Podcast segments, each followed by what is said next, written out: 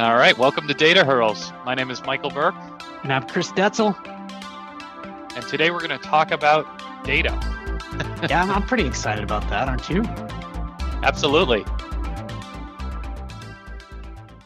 All right. Welcome to another Data Hurdles. I'm Chris Detzel and I'm Michael Burke. How are you, Chris? Pretty good, man. It's summertime and uh, we're going to be off for a week uh, here at Reltio. So uh, we're excited. I know you are too, Michael, huh? I am. I'm really excited. And a big shout out. You know, we got the 4th of July coming up, Independence Day, to all our veterans. If we got any listening, uh, I know we have one on the call with us. Uh, speaking of which, so today we have a special guest, Matthew Cox. Matt, you want to introduce yourself? Sure. My name is Matthew Cox. I've uh, had a chance to be in this amazing industry of data for many years now, and I've had a chance to spend time in really kind of several different sectors of the industry from data use to data mastering to data capture to data leverage. You know so i've, I've one of the things i think i've enjoyed in my career is kind of this 360 relationship with data. Uh, but on top of that yes uh, army veterans so very excited to see the fourth of july come forward and, and see a few uh, sparkles in the nighttime sky yeah, that's excellent. We've got a big uh, fireworks show planned. I go up to my friend's house every day, also a veteran, uh, every fourth, and we put on this massive, you know, thousands of dollars in fireworks, and we light it off right in front of the beach. Everybody comes and watches. It's a it's nice. a big treat. So nice. I'll be doing that at the uh, at the ranch this next week. Oh, so that's excellent. I'm for is uh, you know, not too many restrictions out on the ranch when it comes to uh, celebrating the Fourth of July. Don't exactly. catch anything on fire. Yeah. Well, that's you know, it's uh, yeah. So I'm it's real concerned because it's my property, right? So yeah, I, exactly. so I'm my own I'm my own fire warden, right? So I kind of watch how this thing plays out. So I got to balance yeah. the fun and the security and safety. But yeah, we have a nice. Uh, a nice cement plateau that we uh, we launch everything from. So we try and be safe, but you know have a little hauler too at the same time. That's why he's going up to bale all that hay before the fourth. You know, had to bale the hay. That's right. Got to trim it up a bit. Yeah, it was getting way too long. Anyways, today today we're talking about. Uh, I would love to continue talking about the fourth, but I think for our listeners today we're talking about data quality. Um, and really, you know, Matt, your expertise in this area is so broad and so diverse but you know, today what we'd really like to dive into, and and maybe we can start off with just explaining to our listeners what is data quality, and what does it mean really in your business context. Um, sure. So let let yeah, let's talk about that for just a second because I think it's I think it's interesting the vantage point or the lens in which you look at data quality. You know, I think from a from a business, let's just talk about maybe from a practical business standpoint. Yeah.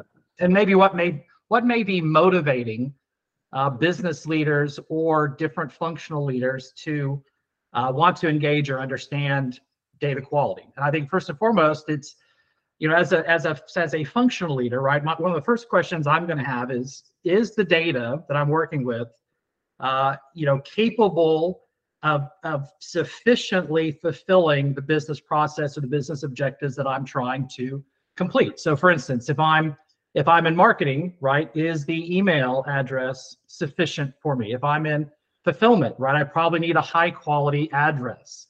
And so I think in a lot of times there's there's very much a parochial lens or a myopic lens applied from a from a business standpoint because from a business side, you're not looking at the totality of data. You're not looking at the totality of, of the system working with. You're really looking at what am I trying to do? And am I, is the data I'm leveraging capable or is it sufficient, of sufficient quality for me to fill my business objective?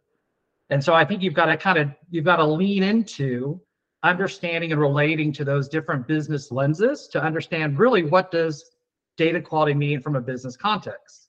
And I think it's on top of that, it's important that people begin to you know step back from it and realize that while most people might assume data quality means you know the information placed into a field so think of city or state. You know, you're on a form and you're filling out some information. And do I validate city or state? Do I just allow it to be a free open field? But really, from a business standpoint, you know, quality isn't limited to the fields of the, to the data or the information entered into those fields. It really extends into how data is organized and how it's interpreted. Yes, what I mean. So I can't have a record of information that has the best, highest quality data associated with it but from my business standpoint, maybe the way that that data has been organized. So think of a hierarchy. if that hierarchy is not correct, it's to me, it's still poor quality data. If I'm trying to run an analytic, if I'm trying to get a report on a piece of data, again, the data record may have the right attributes, but maybe the way in which it was processed, maybe the way in which it was the algorithm, of the report was determined, that analytic, if it doesn't uh, uh, uh, fulfill my business need or fulfill my business process, it's again poor quality data.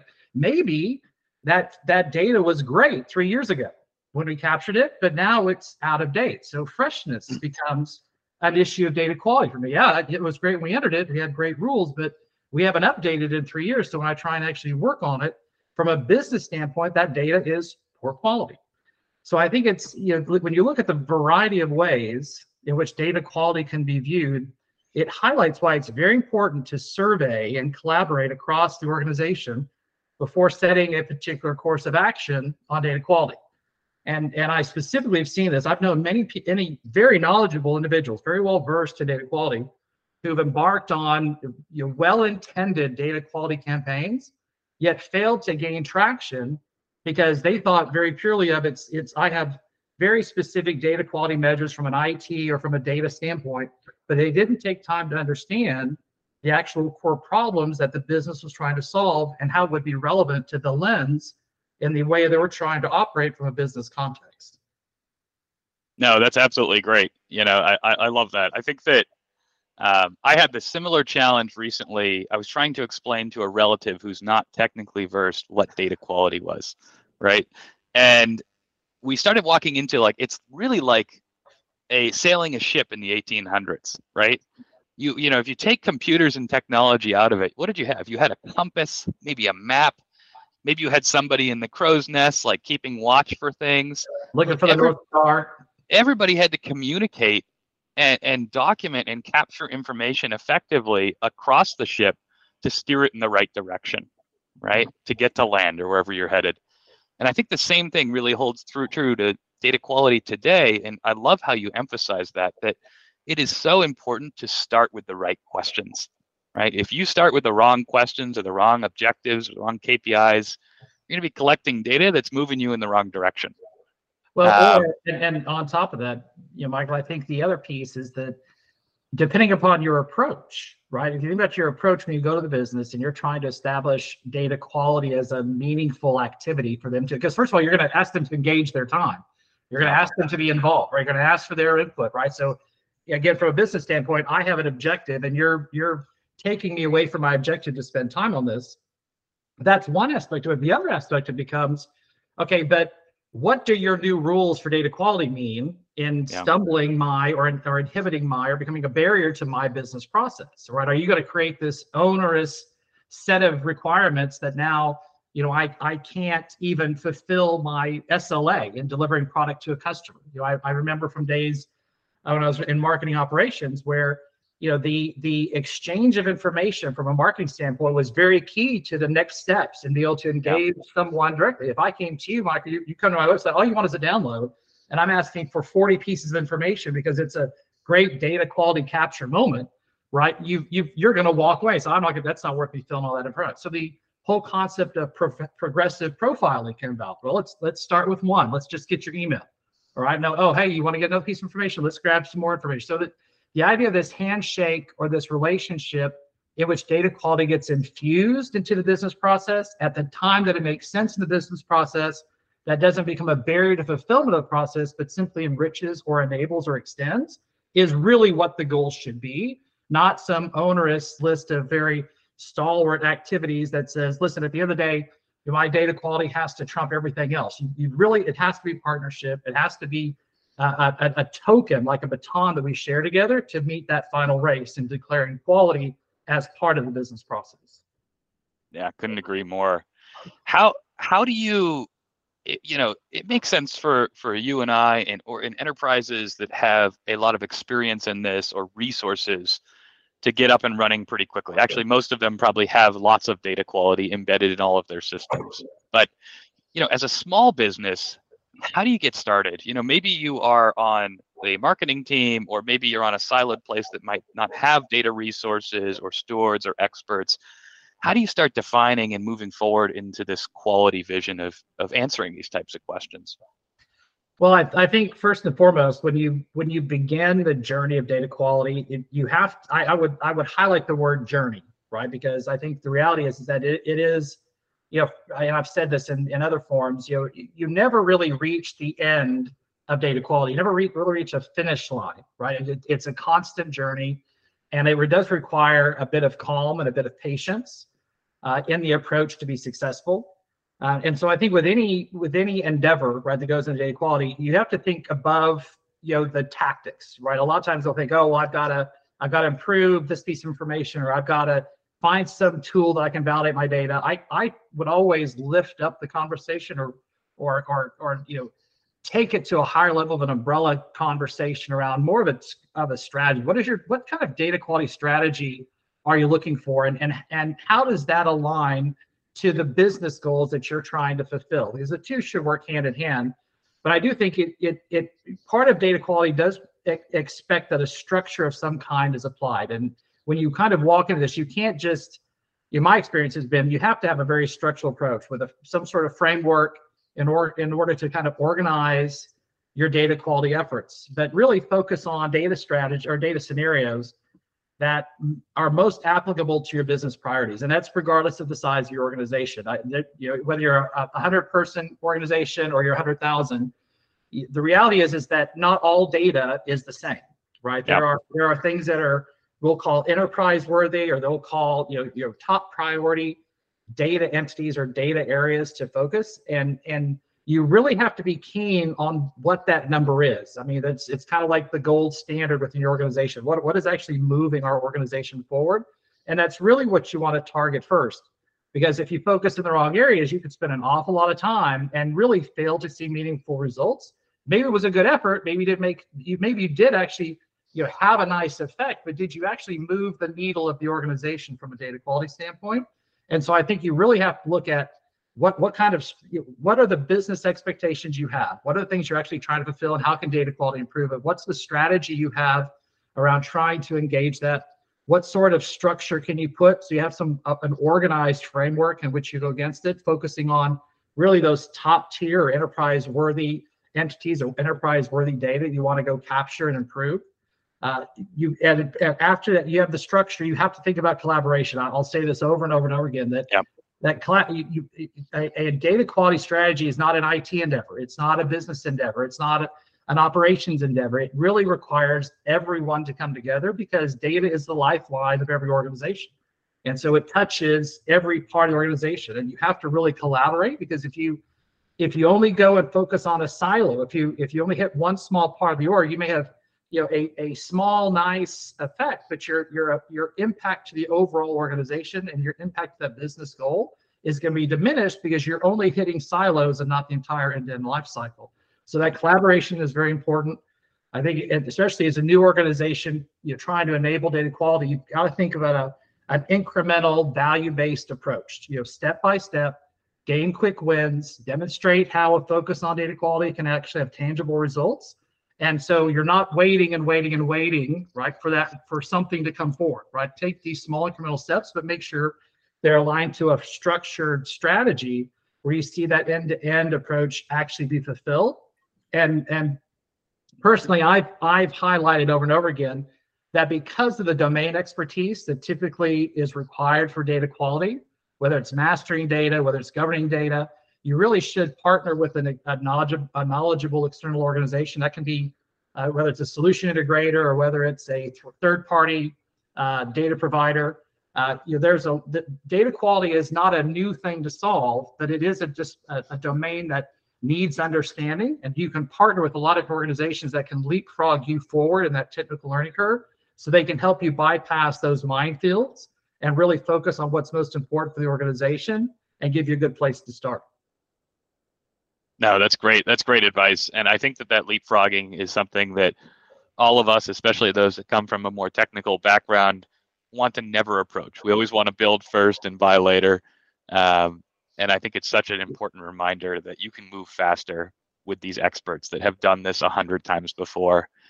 Um, Detzel, you you've had some great examples, and if if folks on the call haven't heard this before, listen to his community podcast on data you know, starting small, simplifying, getting to value quickly. I've been in a couple of your reports. It's just so clear, crisp, concise, and it's easy to understand. I appreciate that. Yeah. yeah, look, I, I think that, you know, uh, bringing that data to um, to the business and the, and the right stakeholders is the key. And so, you know, what I've tried to do, do, and you can listen to podcasts later, is bring my online community data in addition to some of the programs I'm bringing to uh, automate it to a dashboard and to be able to tell that story.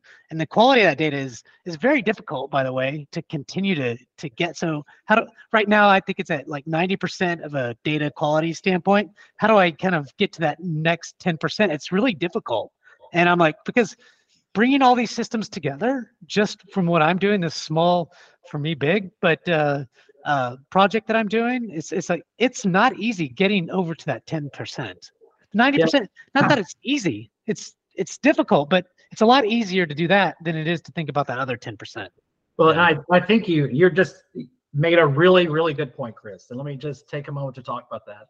Yeah. Um, Ninety percent, by the way, is very good. If you're getting ninety percent data quality, you're doing Yeah. very very well. And and I think too often the search per for perfection Mhm. gets in the way of making meaningful incremental steps, right? And celebrating those steps. Uh, it's very hard to get 100% on any part of your data landscape because of all that's involved, especially when you have multiple hops, you've got multiple systems in line. Yep. Uh, you know, I, I, we should always strive for, for perfection, but to, if that's our only measure, there's going to be a lot of frustrated people in the room every time we come completely together agree right? So I think it's really important that people, uh, you know, you strive for that. It's like a stretch goal, right? A stretch goal in any project or program you have.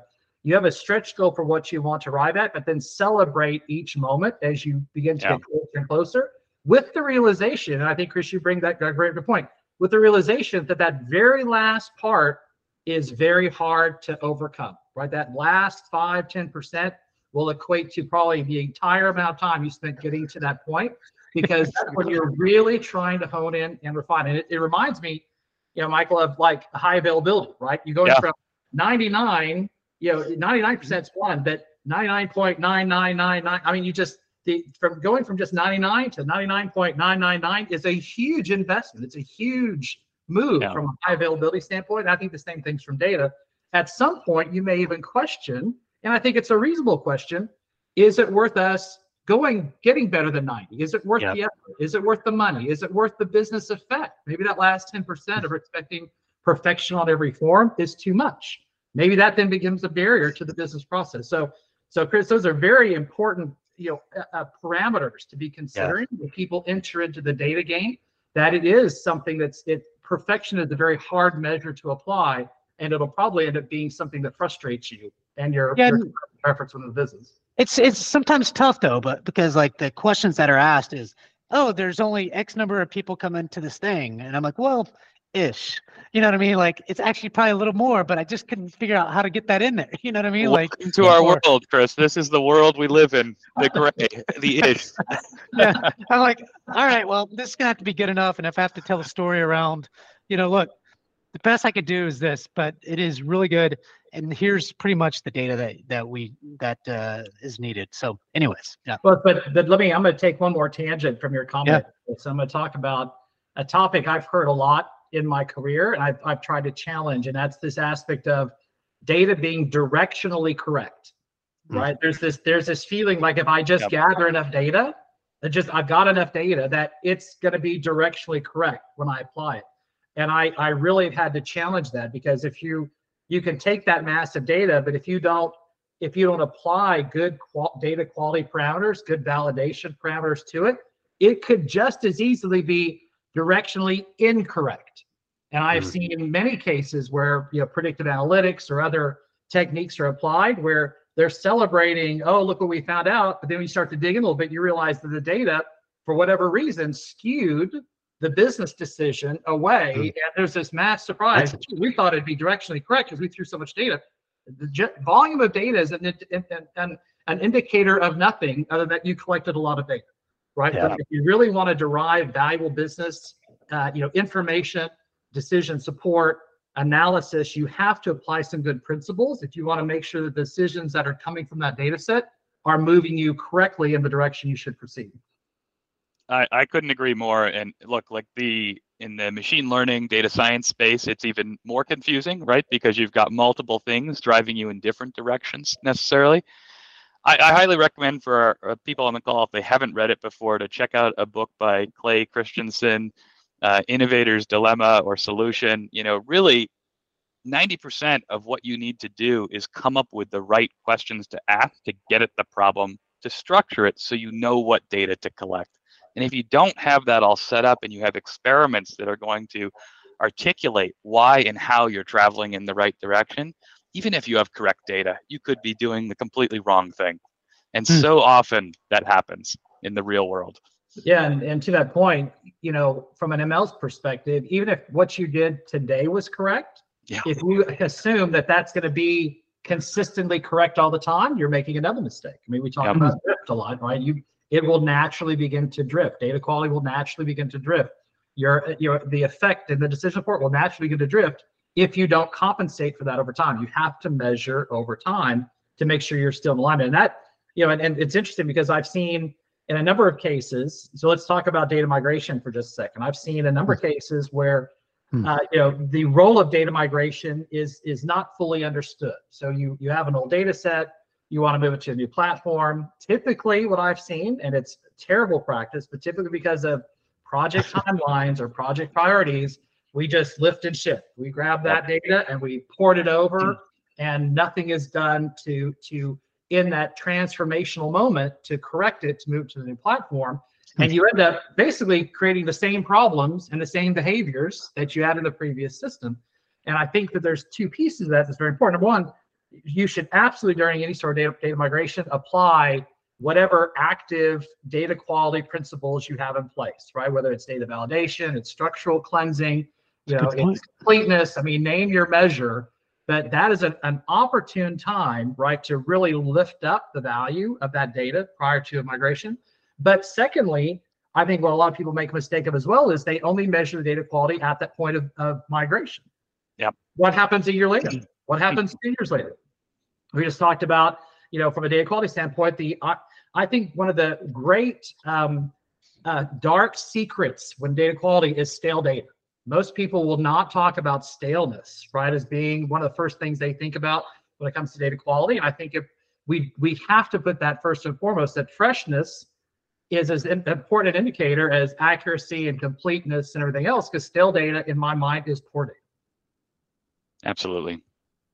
And you know, it's so funny when you you know, you see this time and time again that as soon as you know, if you're collecting data for something, so many parameters can affect that change over time. And I look at this this thing that always used to come back to that was an epiphany to me was I couldn't figure out why when I first started off in uh, the product space, people were always releasing uh, their projects in June, right? Why not at the end of the year? Why not at the beginning? And what I had found out was that everybody was releasing their products in June because that was when we had this huge spike in sales and activation. And so everybody was celebrating these great triumphs of like, look at how much we've increased everything. They'd celebrate, move on. And it was essentially gamifying the quality of the data.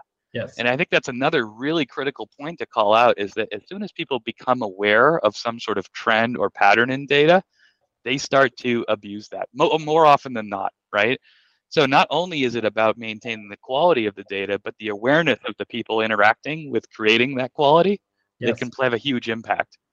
Um, and, and, you know, it's interesting because probably, you know, so often people will talk about the platforms, right? I've, I'm mastering data, I'm validating data, and they they have this perspective that almost like a washing machine, right? No matter what you put in, I can cleanse and I can fix. And yeah. I always go back to the first and foremost tenant of data quality is the data create process. It's at that very first point. I mean, we joke about garbage in, garbage out.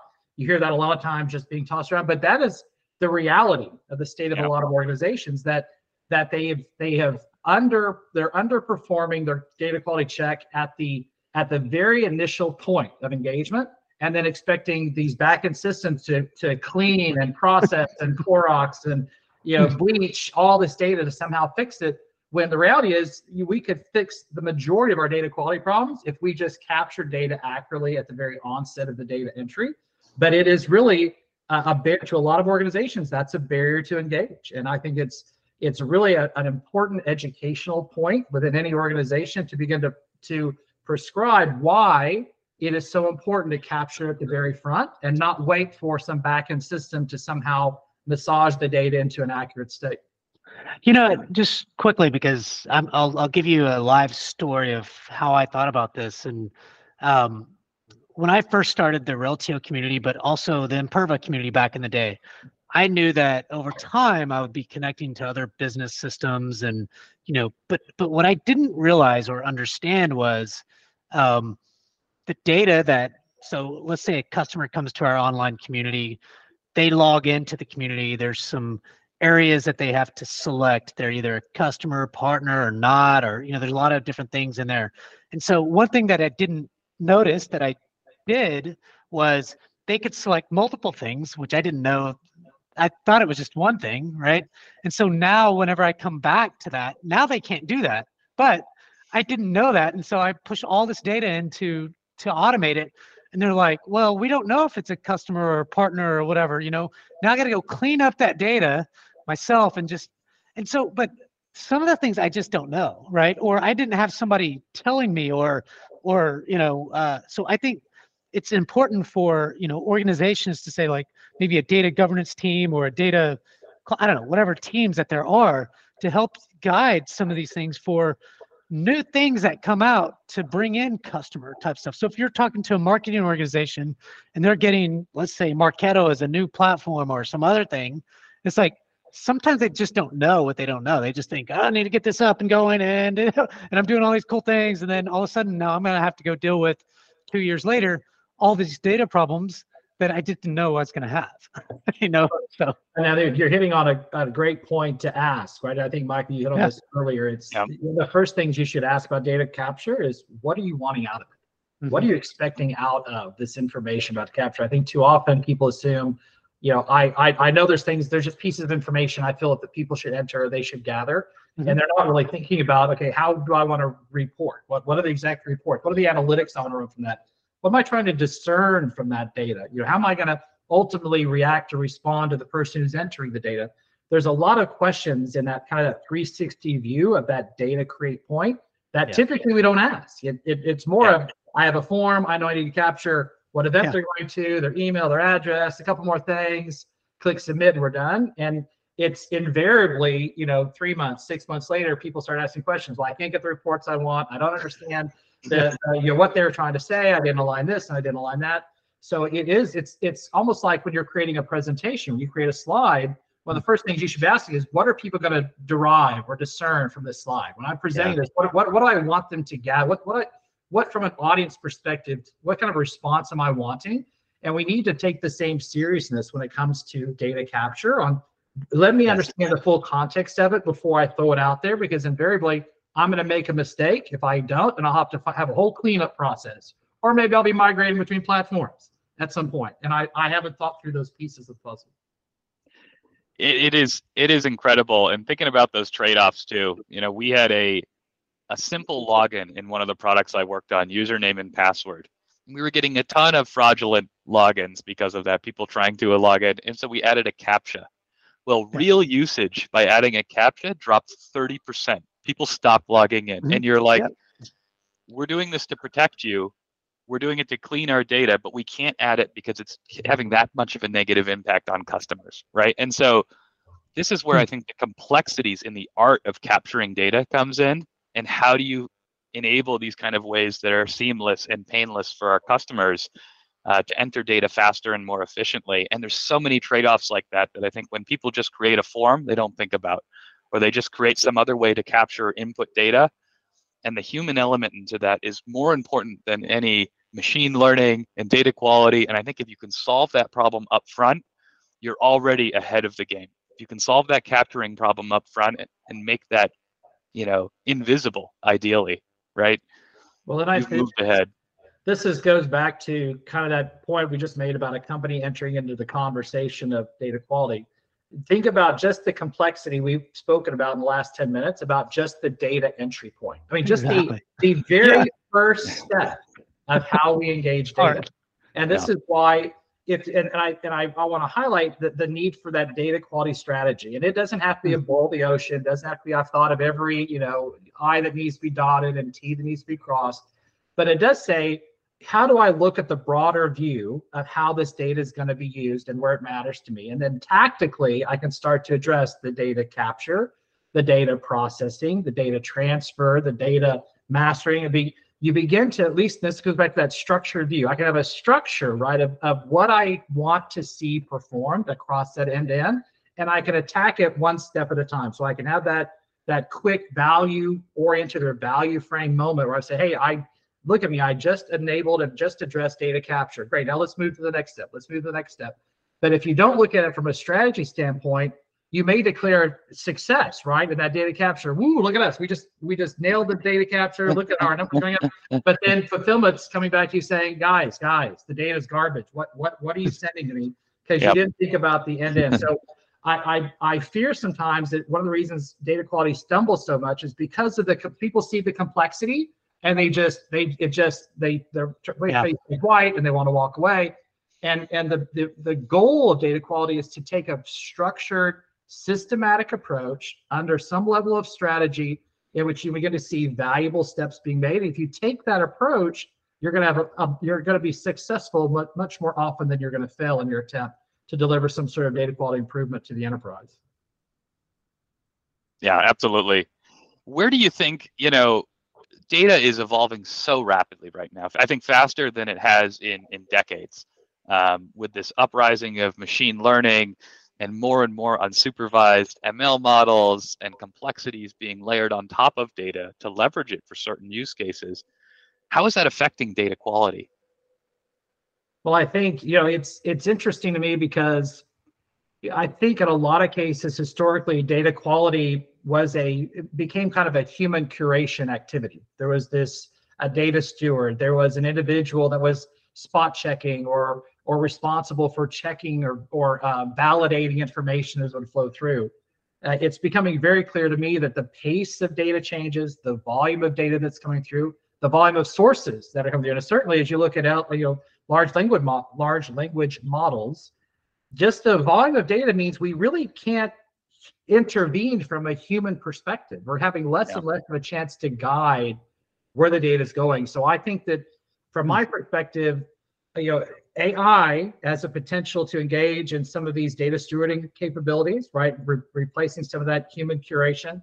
Number two, I think, you know, for me, sampling is becoming more and more important. I can't touch the totality of data. It's just yeah. impossible to think that we're going to be able to address it all. So being very uh, uh, prescriptive, very intelligent about what data, what sample of data is going to give me the broadest context to the overall model that I can feel like I'm I'm able to rationalize where I stand from a data quality standpoint. And there's you know terms like we've used a term called ground truth, right? And the ground truth of being able to say, here's a data set, a, a microcosm of the larger data set that we feel represents ground truth. And let's now use that as our parameter to represent the broader set of data that we're processing against. Uh, because the reality is it, it's becoming, um, it's not that it's becoming unmanageable, but it's unable for us to manage in a manual way or a, or a human intervention yeah. way. And we have to think about how we can leverage modeling, sampling, AI, uh, and and ML models that help us look at corrective behavior. We talked about drift earlier, right? There are some boundary conditions we can begin to put in place to help guide us on where the data set is moving one way or the other. And we have to very intelligently apply them if we think at any level we're going to be able to manage this at scale.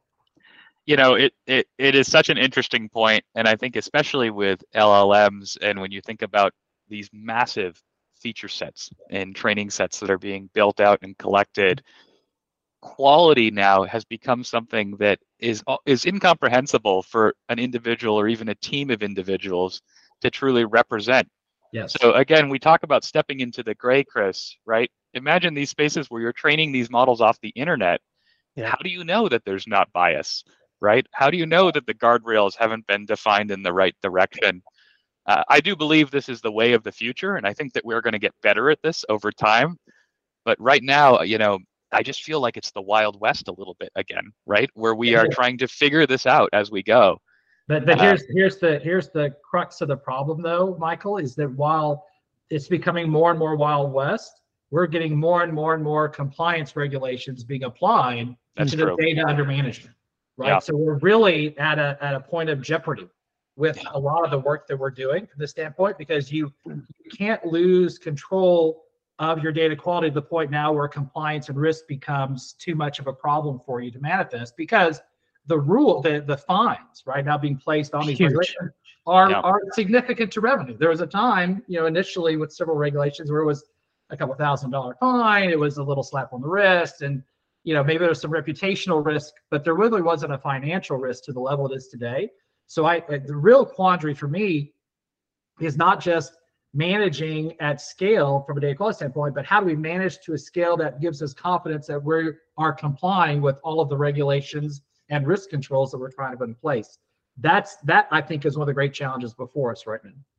Yeah, e- absolutely. And you know, for companies uh, who are looking to apply these technologies, and really even anything in the AI space, there's this balance that I'd love your input on. on how do companies balance that need for using the latest technology versus uh, moving fast versus staying compliant and following regulatory and of course like obviously following regulation is important but even just from an ethics perspective using that that uh, capability to have control and understanding of what you're doing Yeah, I think for you know, I think it starts and stops for me. This is when we start talking about the governance conversation, right? For me, Yeah. personally, it starts to start with governance, and that really comes to you know taking a, a moment to stand back and and and ask the questions about the policies, the procedures, the standards, the rules, uh, and having a cross-sectional or cross-functional group that can provide that input. I think if you lean too far on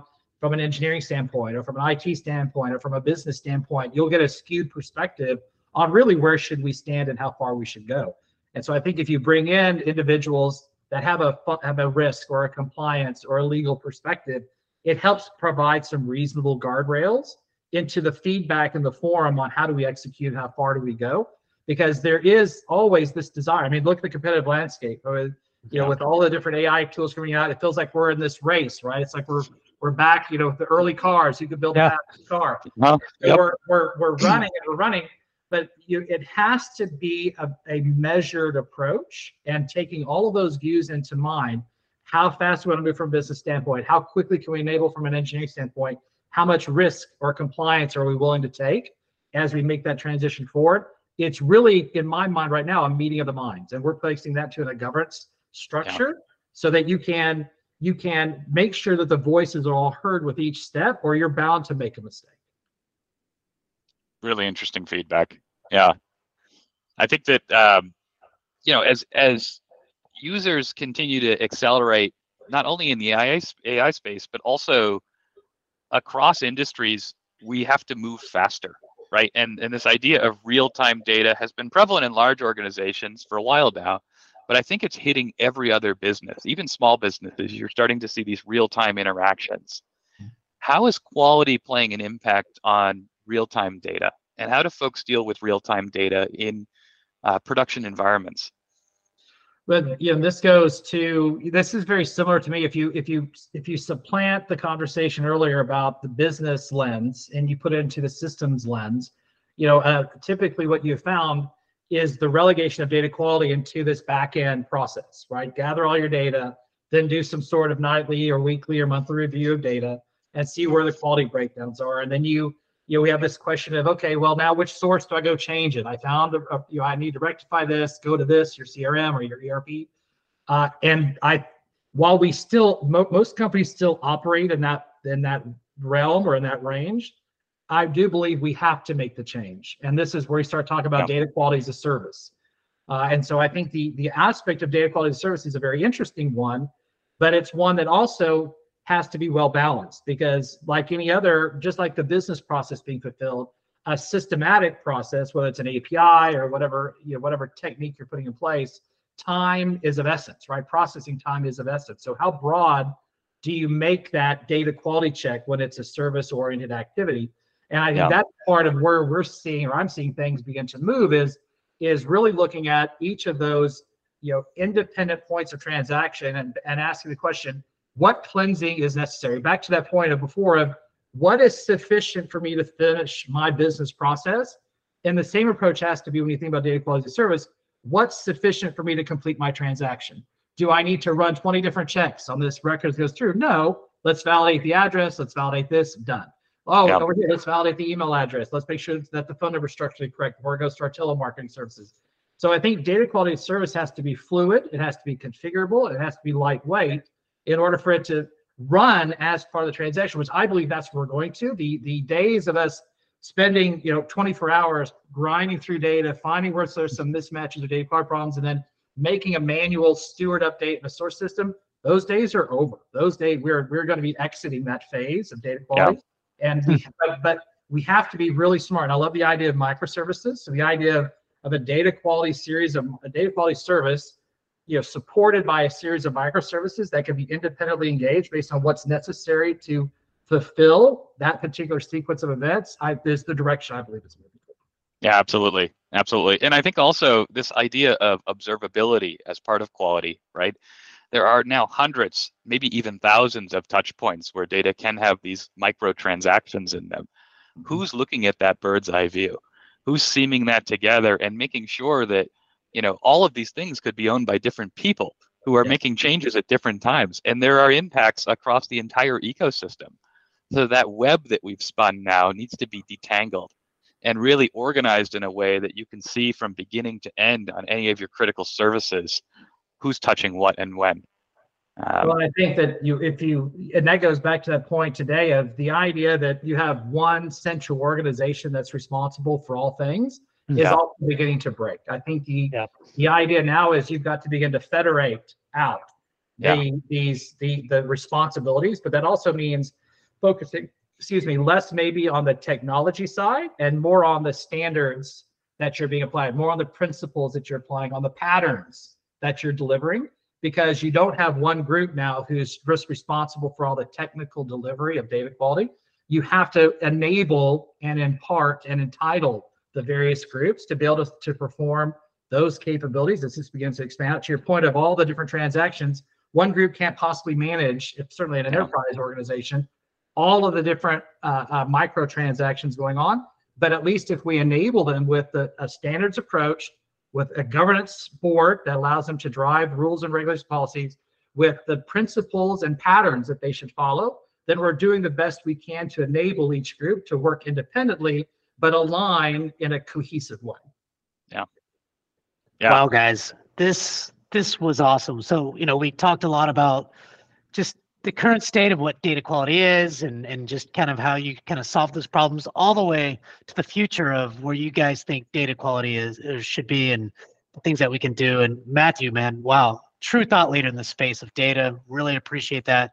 Michael, Yeah. great great job of uh, driving this conversation. Um, this was great really appreciate you guys uh, coming on and you know uh, thanks everyone for another uh, data hurdles i'm chris Detzel and I'm Michael Burke. And don't forget to rate and subscribe. yeah yeah absolutely take care Stay thanks fine. matthew Thank you, gentlemen. All right. Take care, guys.